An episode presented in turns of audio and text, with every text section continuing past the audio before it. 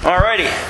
We are now in 1 Peter. Um, and I'm just going to let you know, you can go ahead and turn to 1 Peter. We're not even going to get all the way through the first two verses tonight. Uh, I know you're surprised. And to be honest with you, we may be scrambling to even get that far. But I, there is so much here. As I was preparing this, this lesson, I just kept saying, oh, we can't skip over that. Oh, we can't skip over that. And, and I even feel bad that I feel like I'm going too short on each of the things that I want to pull out. But God will take us where He wants us to go. Uh, and so we will. I'm going to read to you the section that we're going to be studying. Uh, and then I'm going to begin breaking it down. But now, before I read it to you, though, uh, I want to just give you a brief introduction. For those of you who have been a part of a, a, study of a book, I will give you a brief introduction. I don't go into great, great detail to break down all the introduction stuff. There are some wonderful materials out there that if you really want to know a whole lot more about the background and the authorship and the date and all this kind of stuff, they can give you a whole lot. I'm just going to give you a quick overview of that so we can get into looking at the actual text and breaking it down. Uh, of course, it says it was written by Peter, uh, the apostle of Jesus Christ, and we know him as Simon Peter.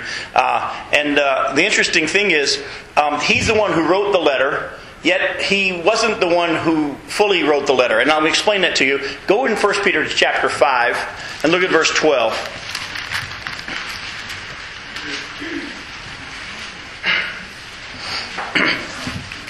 In 1 Peter chapter 5, it says in verse 12, with the help of Silas, whom I regard as a faithful brother, I have written to you briefly, encouraging you and testifying that this is the true grace of God. Stand fast in it. You see, here, he said that Silas helped him.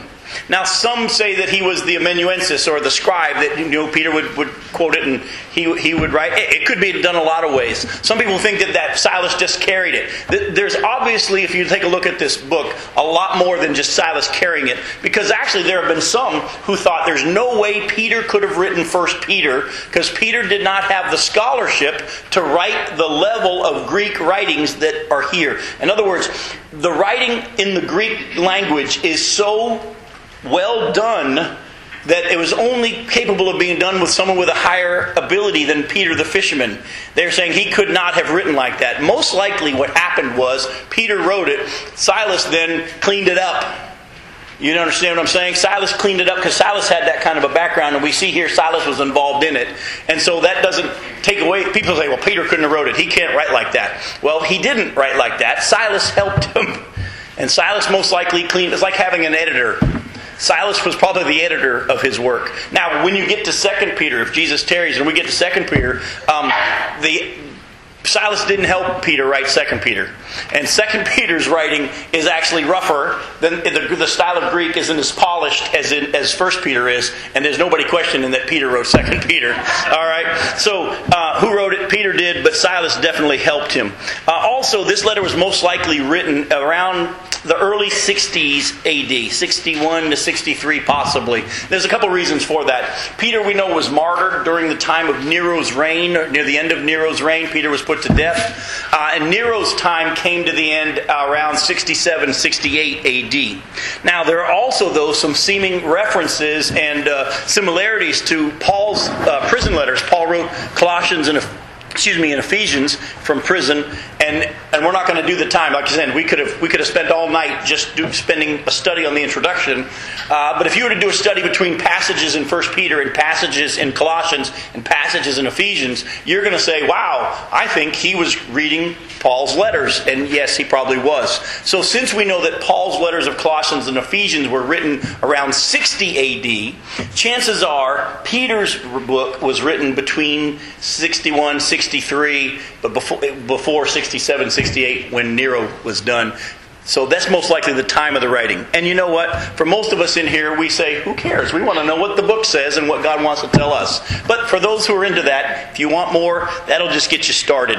Um, now, the one thing we're going to deal with at the very end before we start with the, breaking the passage down is where it was written from. There's a lot of debate as to where it was written from. The reason is, Paul, uh, Peter says where he wrote it from, and that's what's caused the debate. Doesn't that sound crazy? But Peter actually, go back to uh, 1 Peter chapter 5, look at verse 13. Peter writes where he wrote it from, and this is what's caused all the, all the question. In 1 Peter chapter 5, look at verse 13.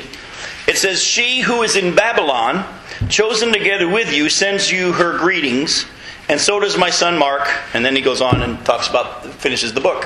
So, according to 1 Peter chapter 5, uh, verse 13, where did he write it from? Babylon. Well, now, theologians and scholars, and, and, trust me, there's lots of people that I respect who have differing views than I do on this, but they, there are four reason, four explanations for what Babylon means. There are some that say Babylon means Rome. Then that's just a, a, a symbolic way of describing Rome. And they put this together because of the fact that he most likely was put to death in Rome and all this stuff, and they think he wrote from Rome, which is a possibility. But Another possibility is there actually was a Babylonian uh, town in Egypt called Babylon, which was a military outpost. Could be that he wrote from there. We don't know.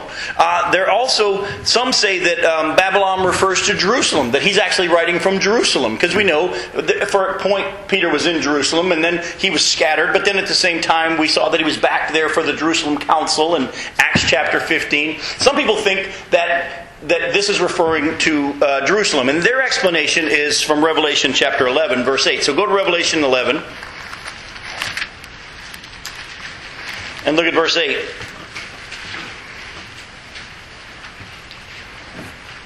Talking about the two witnesses and how they're going to prophesy for three and a half years, and then they're going to be killed.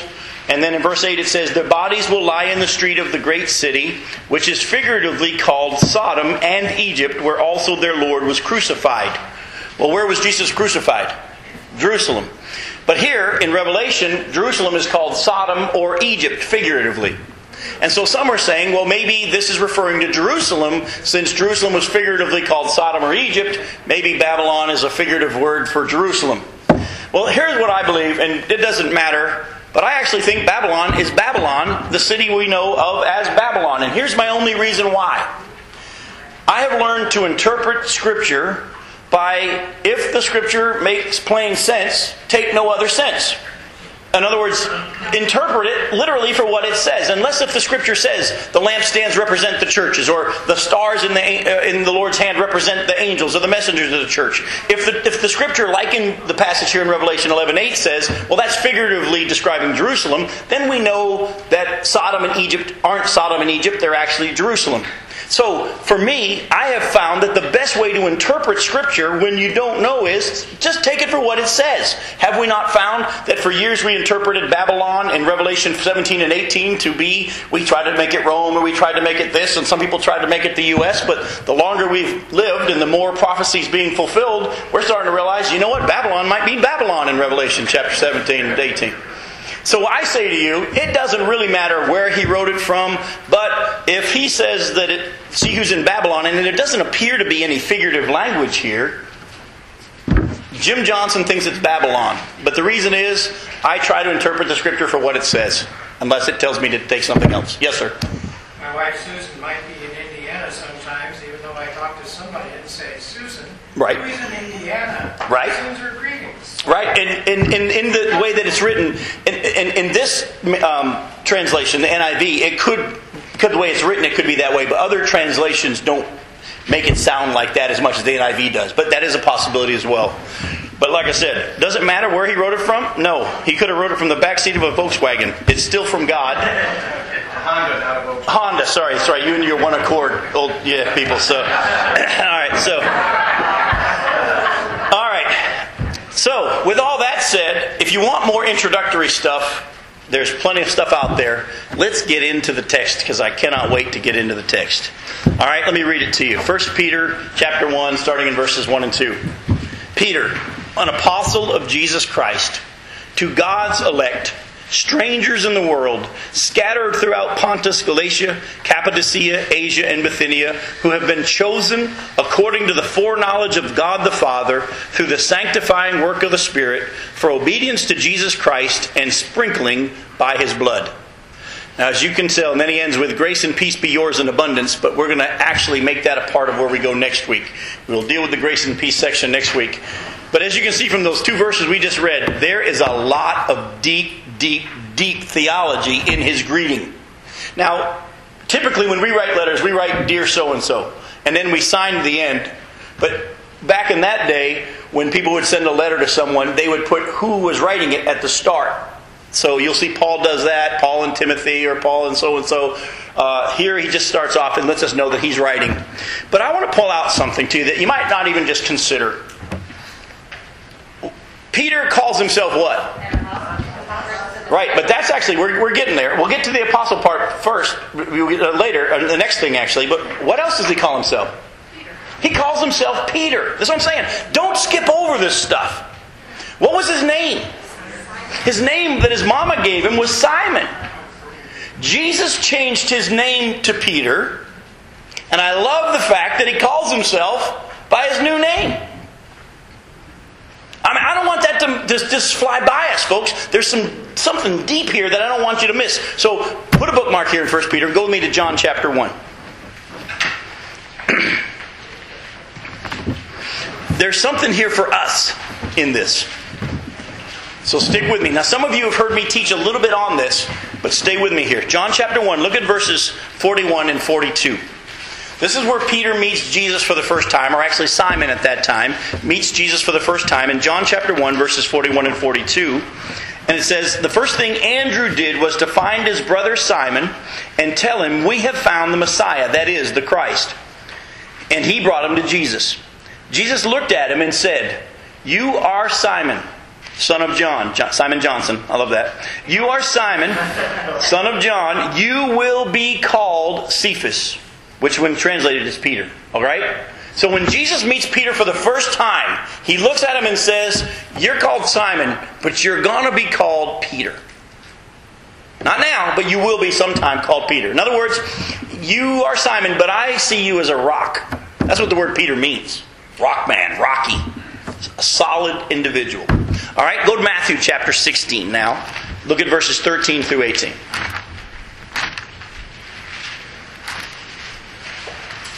Matthew 16, verses 13 through 18. It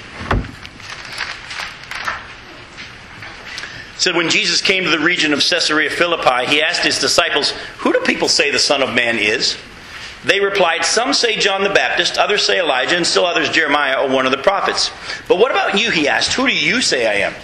Simon Peter answered, You are the Christ, the Son of the living God. Jesus replied, Blessed are you, Simon, son of Jonah, for this was not revealed to you by man, but by my Father in heaven. And I tell you that you are Peter. This is when his name changes.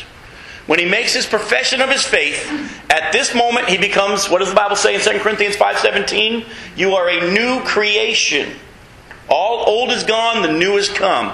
He says, You are Peter, and on this rock I'll build my church, and the gates of Hades will not overcome it. Now, some have tried to teach that, that Peter was the, what the church was built on, and that's not what the scripture teaches, because in the Greek here, when he says, On this rock, well, first me back, it says, You are Peter, Petros, he, uh, he, he actually says it in the masculine. You're Peter, rock man. But then he says, On this rock I'll build my church. That word rock is in the feminine, not talking about Peter. He's talking about his profession of his faith. On that is what he builds his church. All right? So, but look what happened. Jesus meets Peter, or Simon at the time, and says, You are Simon, but you're going to be called Peter one day. When Peter makes his profession that he are the Christ, Jesus said, Flesh and blood didn't open your eyes to this, my Father in heaven. And now you are Peter. Now go with me to Luke 22. Jim, if I can interrupt. Go for it. second. Uh, it's interesting that Simon means hot tempered and volatile. Yeah. And Jesus saw him as Peter, solid as a rock, when he was still hot tempered and volatile. Yes. Well, you're jumping ahead of me, but that's good. But that's good. That's where we're going. That means you're with me. That's good. This, all right. Luke 22. All right. Look at verses 31 through 34. This is when Jesus tells Peter that he's going to deny him. But I want you to see something here. In verse 31, this is after Jesus has already changed his name to Peter. Jesus calls him what? Simon. This is interesting. Is Jesus having a senior moment? No. He's not going, oh, and you know, I like with, I got three kids. And I, I'll run through a bunch of names before I get to the right one, right? Jesus isn't doing this. He is intentionally getting Peter's attention by calling him by his old name because he's going to tell him, You're going to act like the old you. The flesh. The flesh. He says, Simon, Simon, Satan has asked to sift you as wheat. But I prayed for you, Simon, that your faith may not fail. And when you have turned back, strengthen your brothers. Of course, Peter replies, Lord, I'm ready to go with you to prison and to death. And I love this part. Jesus answered, I tell you, Peter. Do you see it? Before the rooster crows today, you'll deny three times that you know me. When Jesus points out he's going to deny him, he calls him by his new name. He says, Look, hey, Simon, let me get your attention. You're still in the flesh. You're still struggling against the old you. And I need to get your attention because you're going to have one of those battles. Oh, by the way, you're going to fail. Oh, no, I won't, Lord. Uh uh-uh. uh. i am rock man, remember? And Jesus says, I do tell you, Peter, that you are rock man, but you're still going to deny me. I still see you as the finished product.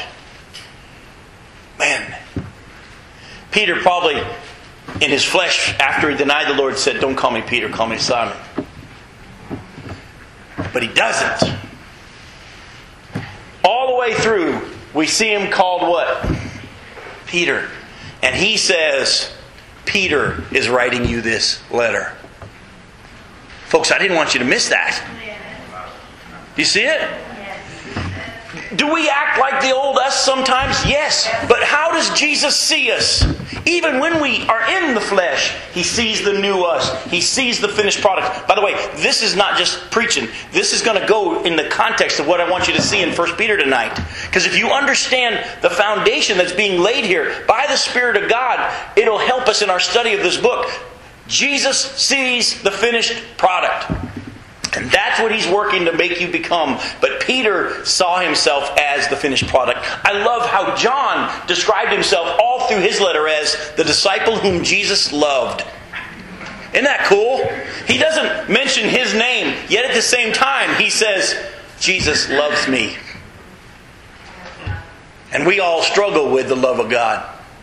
I was talking to some friends recently who had a, an adoptive child who had passed away, and this uh, adopted child struggled in her childhood feeling fully loved because the parents had natural born children and she was adopted, and she struggled with the fact that her parents loved her. And I was sitting there in the living room talking with this couple, and they were lamenting the fact that it wasn't until the end of her life when she died that she finally understood they loved her. How could she question our love? They said. With we did this and we did that, how could she question our love? And I said, Do you ever question God's love for you? They said, Yeah. I said, How could you? With all that He's done. And I had a chance just to encourage them and say, Look, it had nothing to do with you. It had everything to do with the enemy and how he whispers lies in our ears. Folks, see yourself as Jesus sees you. See yourself as loved. All that from one word, the first word of this whole book. And at this rate, we will finish in 2015. All right. There you go.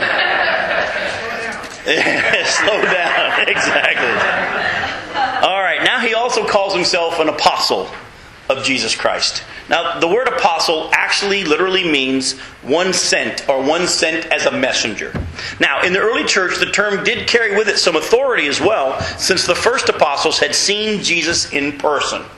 All right, and let me take you to an example of this. Go to 1 Corinthians 15. Paul has had to defend his apostleship because there were those who were questioning his apostleship and whether or not he was sent from God and whether or not he had the authority to, to deal with the church in the way that he did. And in 1 Corinthians 15, look at verses 7 through 10. Look at how, what, what Paul says here to defend his apostleship.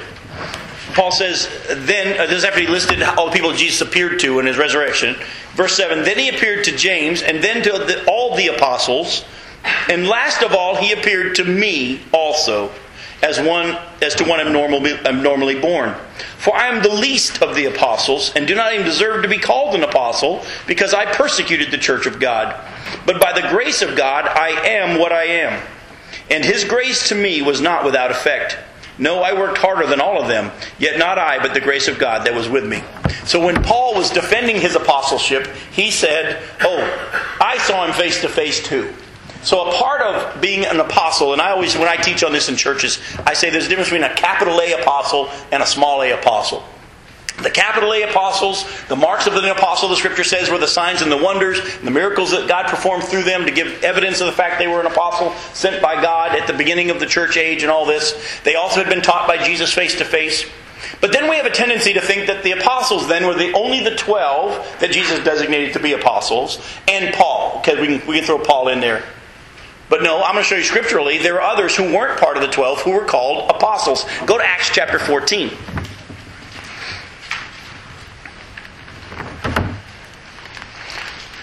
Look at verses uh, 1 through 4 and then verse 14 as well. In Acts 14, verses 1 through 4, it says, At Iconium, Paul and Barnabas went as usual into the Jewish synagogue. There they spoke so effectively that a great number of Jews and Gentiles believed.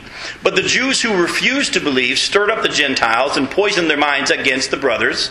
So Paul and Barnabas spent considerable time there speaking boldly for the Lord, who confirmed the message of his grace by enabling them to do miraculous signs and wonders. The people of the city were divided. Some sided with the Jews, others with who? The apostles. There's, this sounds like there's two apostles. And who are the two? Paul and Barnabas. So now Barnabas is being called an apostle. Well, you say, Jim, are you sure? We'll go to verse 14. It'll clear it up. But when the apostles, Barnabas and Paul, heard of this, they tore their clothes and rushed in. So Barnabas is called an apostle as well. Now, was he did he see Jesus face to face? We don't know. He may have, but he's an apostle. Go to Romans real quick. You're in Acts. Turn over to the book of Romans, last chapter, six, chapter 16, and look at verse uh, 7. In Paul's uh, greetings to a bunch of people there in the church in Rome, he says, Greet, in verse 7 of chapter 16, greet Andronicus and Junius, my relatives who have been in prison with me. They are outstanding among the apostles, and they were in Christ before I was. So here, these two guys considered apostles as well. Again, let me just clarify this for you. I believe that there are no more capital A apostles. But I believe that God, according to Ephesians chapter 4, verses 11 through 16, is still using apostles to equip the church. Remember, and they gave some to be apostles, some to be prophets, some to be evangelists, some to be pastors and teachers for the equipping of the saints for the work of the ministry. And in that passage, as, as Paul is writing about the different types of men that God uses to equip the church for the work of the ministry, we've always unfortunately expected the pastor to do the work of the ministry.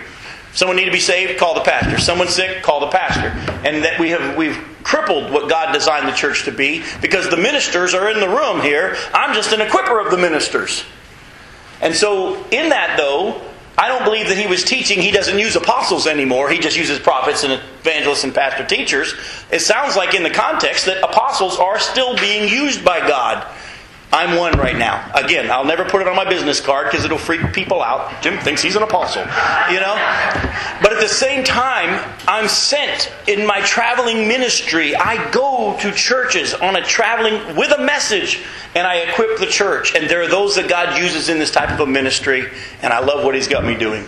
Peter says that he's an apostle, a sent one of Jesus Christ. And oh, by the way, he, he definitely was because you remember they were all scattered. Many of them were scattered, and God continued to send them out and, and go on. Uh, missionaries are apostles, one sent with a mission uh, or a message, and so on. And so when he says he's an apostle, that's what he's talking about. Now, also, he now Peter begins to move into his dressing, uh, addressing of the people that he's writing to and his audience. But as you're going to see, and we're going to break this down, he describes them in many specific and very interesting ways. The first way he describes them is this: he calls them God's elect. Now, I'm going to ask you to put on your thinking caps with me and pray that the Spirit of God will give you some clarity here because I'm about now to wade into some deep water. All right? And I have to do this because it's here and I want to do this, but it's all, it's been an issue that has been debated and wrestled by, with by the Christians for a while, and we're going to deal with this whole predestination free will stuff. If you ever heard me reference it and talk about it, uh, you, you hopefully understand where I stand, and if you don't, you will by the time we're done here. And again, my teaching is not from human intellect. My teaching is solely from what does the Scripture say. And with that, there's going to come a point where you're going to have hear me say, "I don't know." Nobody does. But at the same time, I will show you the whole of what the Scripture teaches. What does it mean when He calls them God's elect? Now, here, here we see in many places, as in many places in Scripture, a picture of God's choosing. Now, I'm going to be honest with you. The Scripture teaches that God does choose, does He not? Well, um, we go real quickly and I'll show you a quick illustration. Go to John 15, verse 16. Now, please do not run ahead of me as I teach on this. Some of you are going to sit there and say, Well, I know where he's coming from. No, no, no, you don't. Stay with me here, but I've got to lay the scriptural foundation here. In John chapter 15, look at verse 16. Jesus is talking to his disciples, and he says, What? You did not choose me, but I chose you and appointed you to go and bear fruit, fruit that will last. Then the Father will give you whatever you ask in my name. Now, I'm going to read it again because we're coming back to this passage. At the end of my teaching on this, we're coming back to this passage. So keep, keep this in mind. Jesus says, You didn't choose me, but I chose you and appointed you to go and bear fruit, fruit that will last, and so on. All right, now, some have taken this to mean that God has predetermined those who will be given salvation and those who won't. There are those that think that God, before time, chose who will be saved and who won't be saved. And let me just say this, and please listen carefully. I'm going to read it to you the way I wrote it in my notes, and then I'm going to make a statement that's going to shock some of you, but you've got to stick with me. If some have taken this to mean that God has predetermined who will be given salvation and who won't. In one sense, I agree with this statement. Now, again, stay with me. The Bible does teach in many places that God has predetermined many things. God chose Abraham, correct? And Israel to be the ones he revealed himself through. He chose David to be the king. He chose Solomon to be the te- one who built the temple, not David. The Bible teaches that God does choose many things. We also understand that God has also taught us, and we're not going to go there, but in Romans chapter 9, that we need to have an attitude that says He's able to choose to do it however He wants. In Romans chapter 9, verses 22 and following, Paul says, What if God chose some to go to heaven and God chose some to go to hell to display His glory and display His wrath? He has every right to. Who are you, O clay, to say to the potter, Why did you do this? Now listen closely. Paul never says that God did choose some for heaven and some for hell. He never says that. But he does say, What if he did? And as we deal with this subject, you have to first come at it with an attitude that says he has the right to do it that way if he wants to.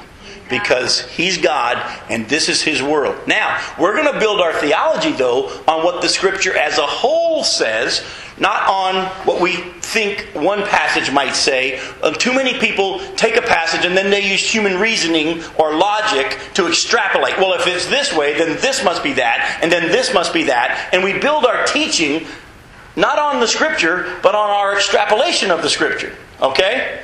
So, some people say, well, I don't believe God would. No, no, no. Paul says you have to have the attitude that says he can if he wants to. Do you understand? Because that will help you actually understand what the scripture teaches on this subject. So before you come into this debate on predestination and man's free will, you have to first say, God, whatever way you choose to do it is best. Okay? Go with it, Chris. That what he said in his word is still true. And what he says in the word is the truth. He's not going to go against And he won't go against his word. And that's what we're going to do now. We're going to dive into this a little bit. And what does it say? I'm sorry, what Go does ahead. it mean when it says no one comes to the Father unless he's called? Well, that's the whole point. But it, again, in that passage, no one can come unless the Father who sent draws them. The next verse, though, says he draws everybody. In the very next verse, it says, as it says in the prophets, they all will be taught by God. Whoever listens comes to me. And I illustrate it to you this way. Those of you who have had kids, you have had kids hear you but not listen. Did you hear that though? Everybody hears in one way, shape, form. Paul even says in Romans chapter 2, when those who haven't been given the law do the law because it's written on their hearts, God's revealed to them they're lawbreakers. God, and then he says this amazing statement that I still don't understand how it, it, it explains it, but it does in some way. And God will judge all men's secrets through Jesus Christ, as my gospel declares. Everybody hears, not everybody listens. Those who listen come. So we're going to deal with this now. All right? So, what I mean, I'm going to say again, I agree with the statement in part that God has predetermined who will be given salvation and who won't. I did not say God has predetermined who will be saved and who won't. He's predetermined who will be given salvation and who won't. All right? Now, we also see that God has also, through the Bible, given, not only do we see that God chooses very clearly, and that He has the right to do that, we also see in the Scriptures, I'm going to show you some places, that God has given man the ability to choose. Correct? Let's go. Let me go to Joshua chapter 24. There you go. Joshua chapter 24. Look at verses 14 and 15.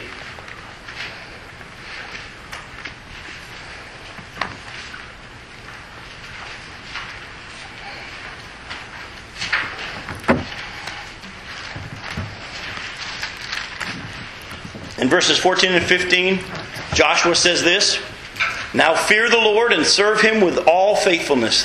Throw away the gods your forefathers worshipped beyond the river and in Egypt, and serve the Lord. But if serving the Lord seems undesirable to you, then choose for yourselves this day whom you'll serve. Whether the gods your forefathers served beyond the river or the gods of the Amorites in whose land you're living. But as for me and my household, we will serve the Lord. Folks, it can't be any clearer. God chooses. Yet here it says, you choose. Now, some of you are going to try to make these fit. Let me help you out. Don't go there. You will hurt yourself. You will hurt yourself. And many people have created schisms in the body of Christ because of the fact that they think they've got it figured out when they get on one side or the other. And they stand on one side and say, Well, my scriptures disprove your side. And they say, Well, my scriptures disprove your side. And I stand in the middle and say, Both scriptures are right. How do they go together, though, Jim? They can't both be right. The Bible says they are. Scientists that know anything about science will tell you that it's impossible for anything to be in well, let me just use light for example. It's, it's, it's impossible for light to be both in waves and particles.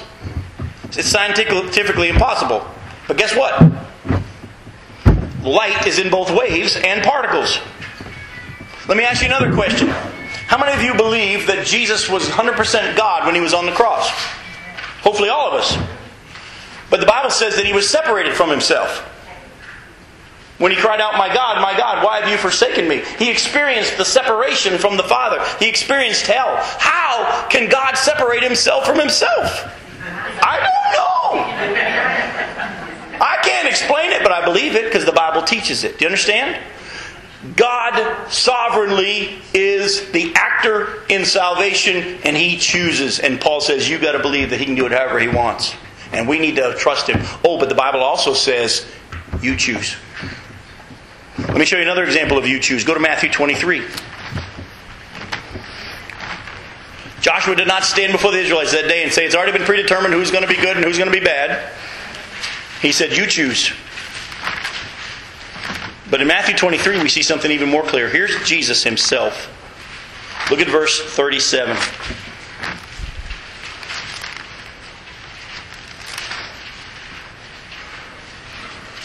Jesus stood and looked over Jerusalem. He said, O Jerusalem, Jerusalem, you who kill the prophets and stone those sent to you, how often I have longed to gather your children together as a hen gathers her chicks under her wings, but you were not willing.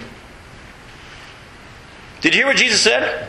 I wanted to, but you wouldn't let me. Oh, there's some that say, well, Jim, uh, if, if man has the ability to choose, then he's more powerful than God. Well, that's extrapolating. The Bible says that God has given man the ability to choose. And I actually say to those people that say that, that man's ability to choose takes away God's sovereignty, I'll say you're thinking that God isn't sovereign enough to have it both be together and work, shows that you take away God's sovereignty. God's big enough and powerful enough to have both of these work together. But we're getting somewhere toward this God's elect thing. We're just laying the foundation. What I want you to see in Scripture is what has been predetermined by God is the how of salvation and the what of salvation and of His choosing, not the who. I'm going to say it again. And I'm going to show you some scriptures that show you this. What has been predetermined by God is the how and the what of God's choosing, not the who. Nowhere in Scripture does the Bible teach that God has predetermined who will be chosen in the sense of specific people. But He's cho- predetermined the how they will be chosen and the what of what of their being cho- cho- chosen. Let me show you what I'm talking about. Go to uh, John chapter 14. Well, we don't have to turn there. Let's just quote it. John chapter 14, verse 6. Jesus said what? I'm the way and the truth and the life, and what? No one comes to the Father except through me. Right. Now, that is that predetermined? Well, yes. Yes. Yeah. The how has been predetermined. God has predetermined the only way you're going to come to Him is through Jesus Christ. Let me give you another example of that in Ephesians. Go to Ephesians chapter 1.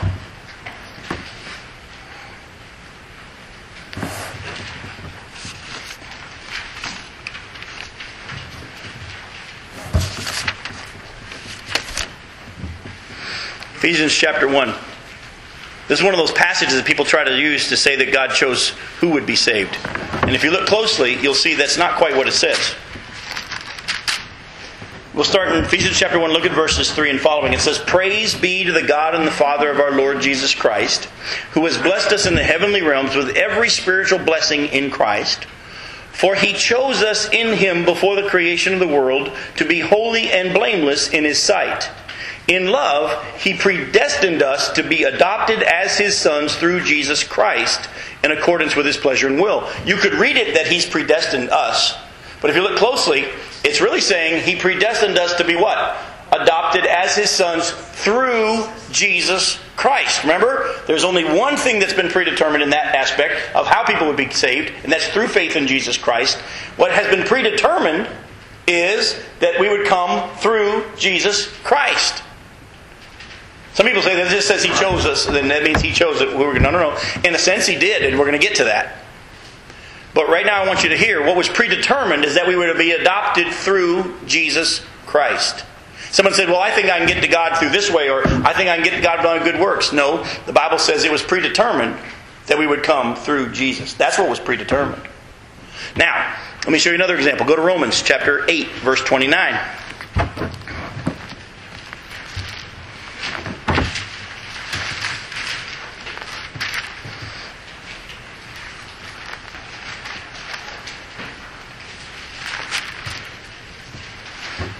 It says, For those God foreknew, and we'll get to that in a second too in Peter. For those God foreknew, he also predestined to be conformed to the likeness of his son, that he might be the firstborn among many brothers. What was predestined in this verse? That we be conformed to the image of Jesus Christ. What was predestined, again, is the what?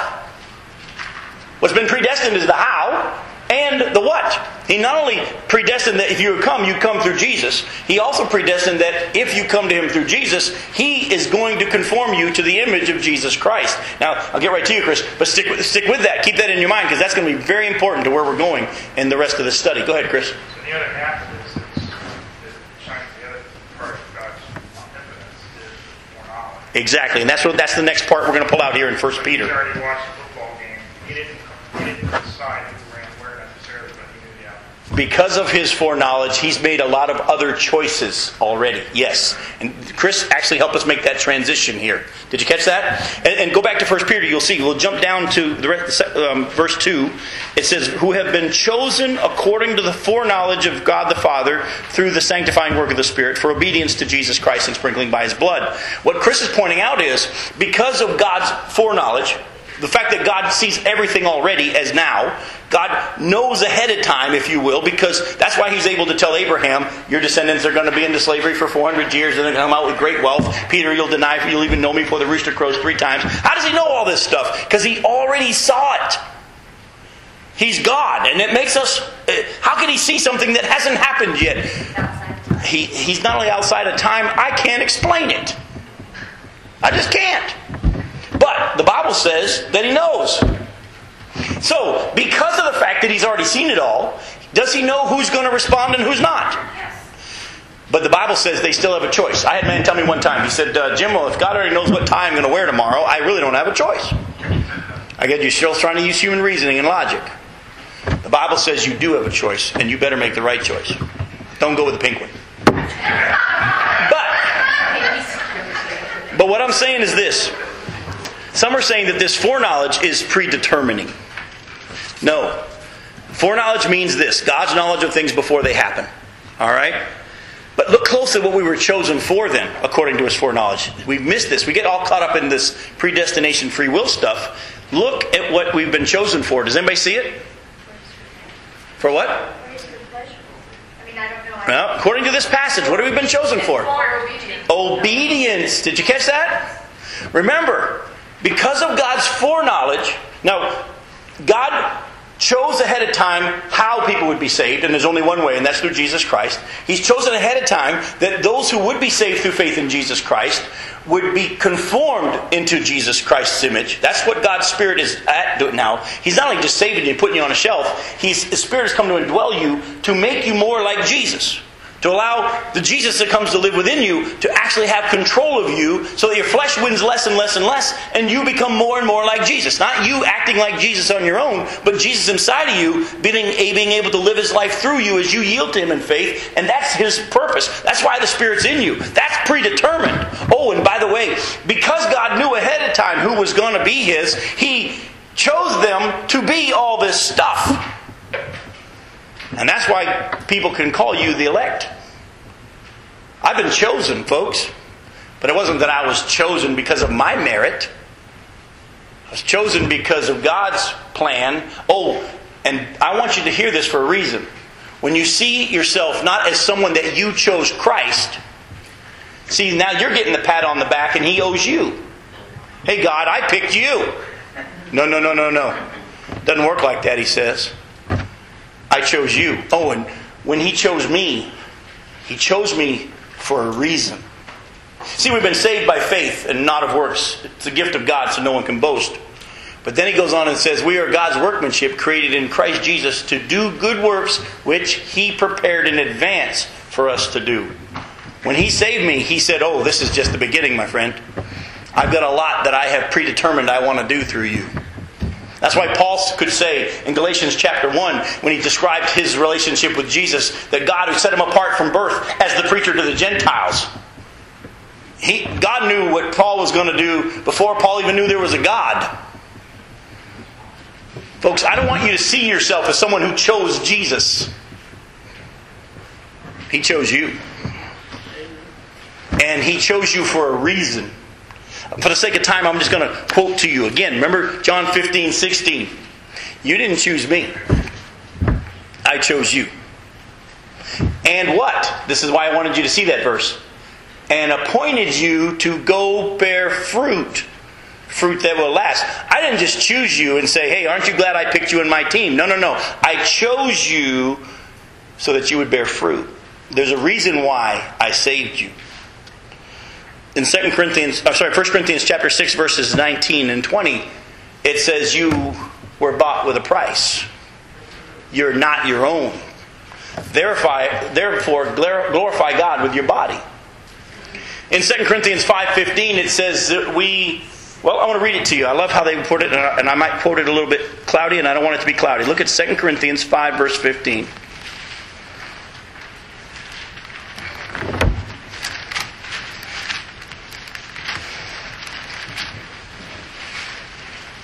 And he died for all. Who did he die for? Right, he died for everyone, folks. Don't let anybody tell you he died only for the elect. That's not what the Bible teaches. They'll try and tell you that Jesus only died for the ones that are going to be saved, and they say because if he died only for if he died for everybody, then his death wasn't fully powerful. It couldn't save everybody. Oh, again, human reasoning, not scripture. Because it says in 1 John 2 2 that Jesus died not only for our sins, but the sins of the entire world. And I've talked to people about it, and they say, well, all doesn't mean all there. No, all means all.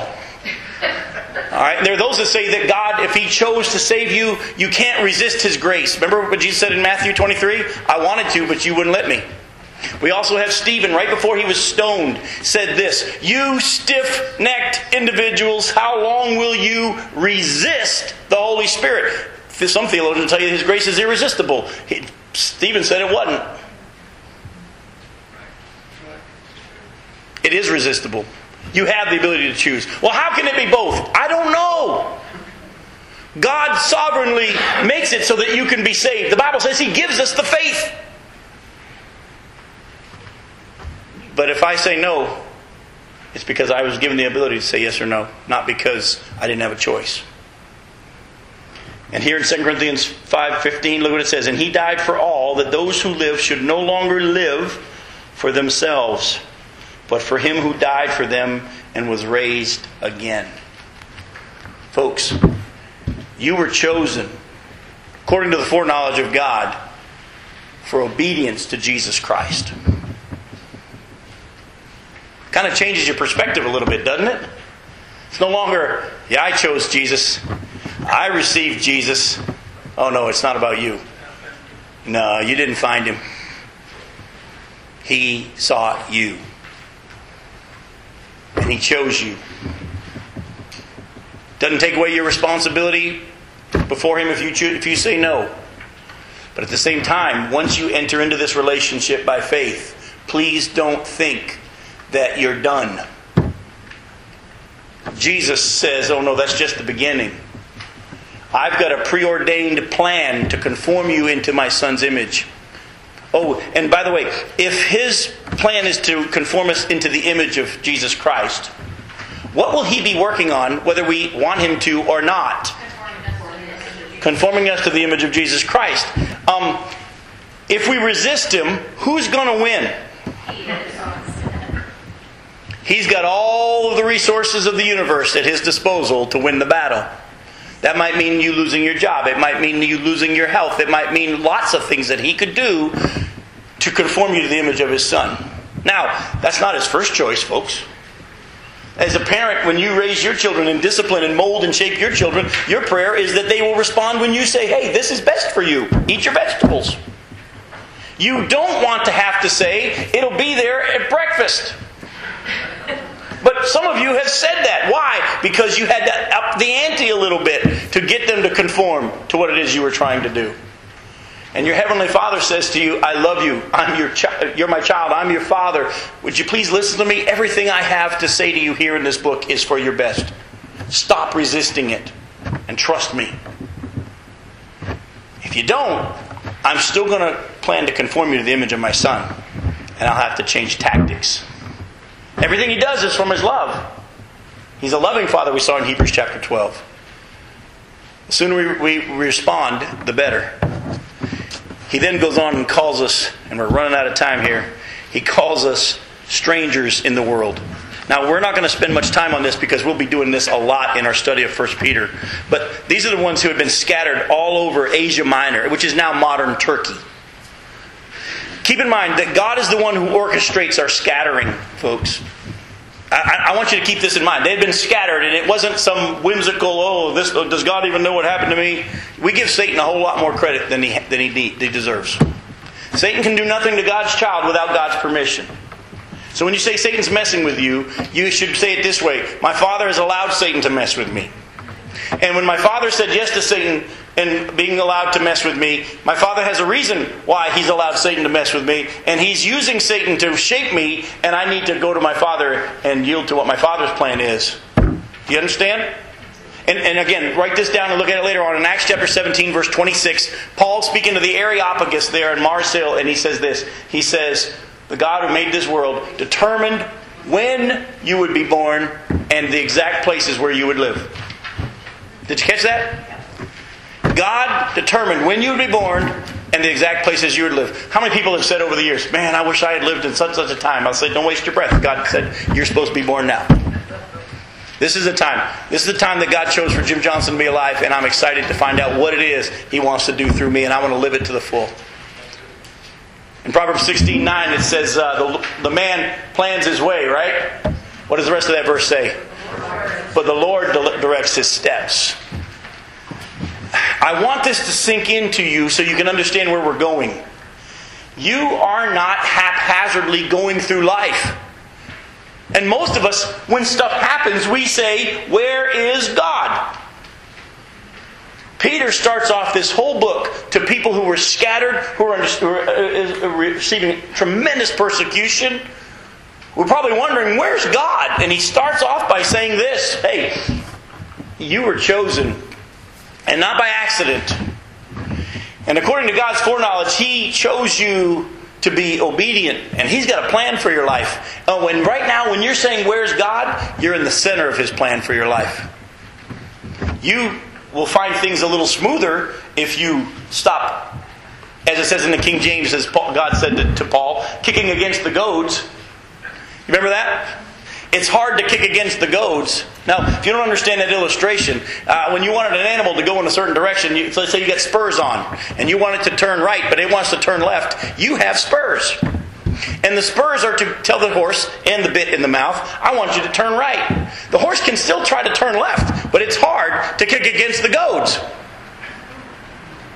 God says to us, He says to Paul, it's hard for you to kick against the goads. In other words, you can resist me if you want, but I'm going to win. Even if it means I have to take you home.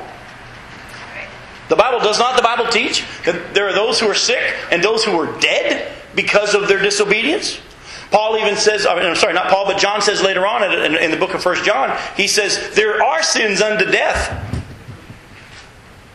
He says, pray and they'll be healed. But he says, but I'm not talking about sins unto death. If a person has sinned to the point where God's going to take them home early, you can pray all you want. They're going home early. Yes, ma'am. You know, it's, um, it's a hard thing when you um, are praying for people, you know, with family all the time for them to come to know Christ and they don't. Yep. And so now you're like, okay, so they're never going to be called? Oh no, they're they're they're called. It doesn't mean they listen. You see what I'm saying? I'm not saying that if, so, if God calls someone, they're going to be saved. That's not what I'm saying. I'm saying that God calls everyone, and they have the ability to say yes or no, and all we do is pray that they respond. God, draw them by your Spirit in such a way that they realize it's you, and that they. And we pray that they'll respond. But we can't. If we took the Scripture to say that if we pray and ask God to save somebody, that they're going to be saved, we can't. Can't go there. But I can tell you this much: once you someone has said yes and responded in faith to Jesus Christ and entered into that covenant relationship, God will finish what He started. That's why Paul said in Philippians 1 6, I'm confident of this very thing, that He who began this good work in you will finish it. Well, how do you know, Paul? They could kick against the goats. Oh, He'll finish it. It might happen not as much here as He had planned. Go ahead. Paul had information from Ananias. Yes, he did have information from Ananias and, Ananias and Sapphira, I believe, without question, are believers. Ananias and Sapphira. Oh, you're talking about, yes. It was the Ananias that prayed for him as well. I'm thinking of the Ananias and Sapphira. They, they ran against the, the hand. 15 and 16 where, it, uh, where he tells Ananias to go to Paul because he's going to preach to uh, the Gentiles. Gentiles. And I'll tell him how much he has to suffer. Yep, exactly. So gonna, I'm going to bring the study to a close here because I don't want to rush through the next part, and we'll just pick up next week here because I want to spend our time next week really looking in detail at the fact that not only has he described us as the elect chosen by God's foreknowledge for obedience, but also strangers in this world. And like I say, we'll deal with that a lot more uh, later on.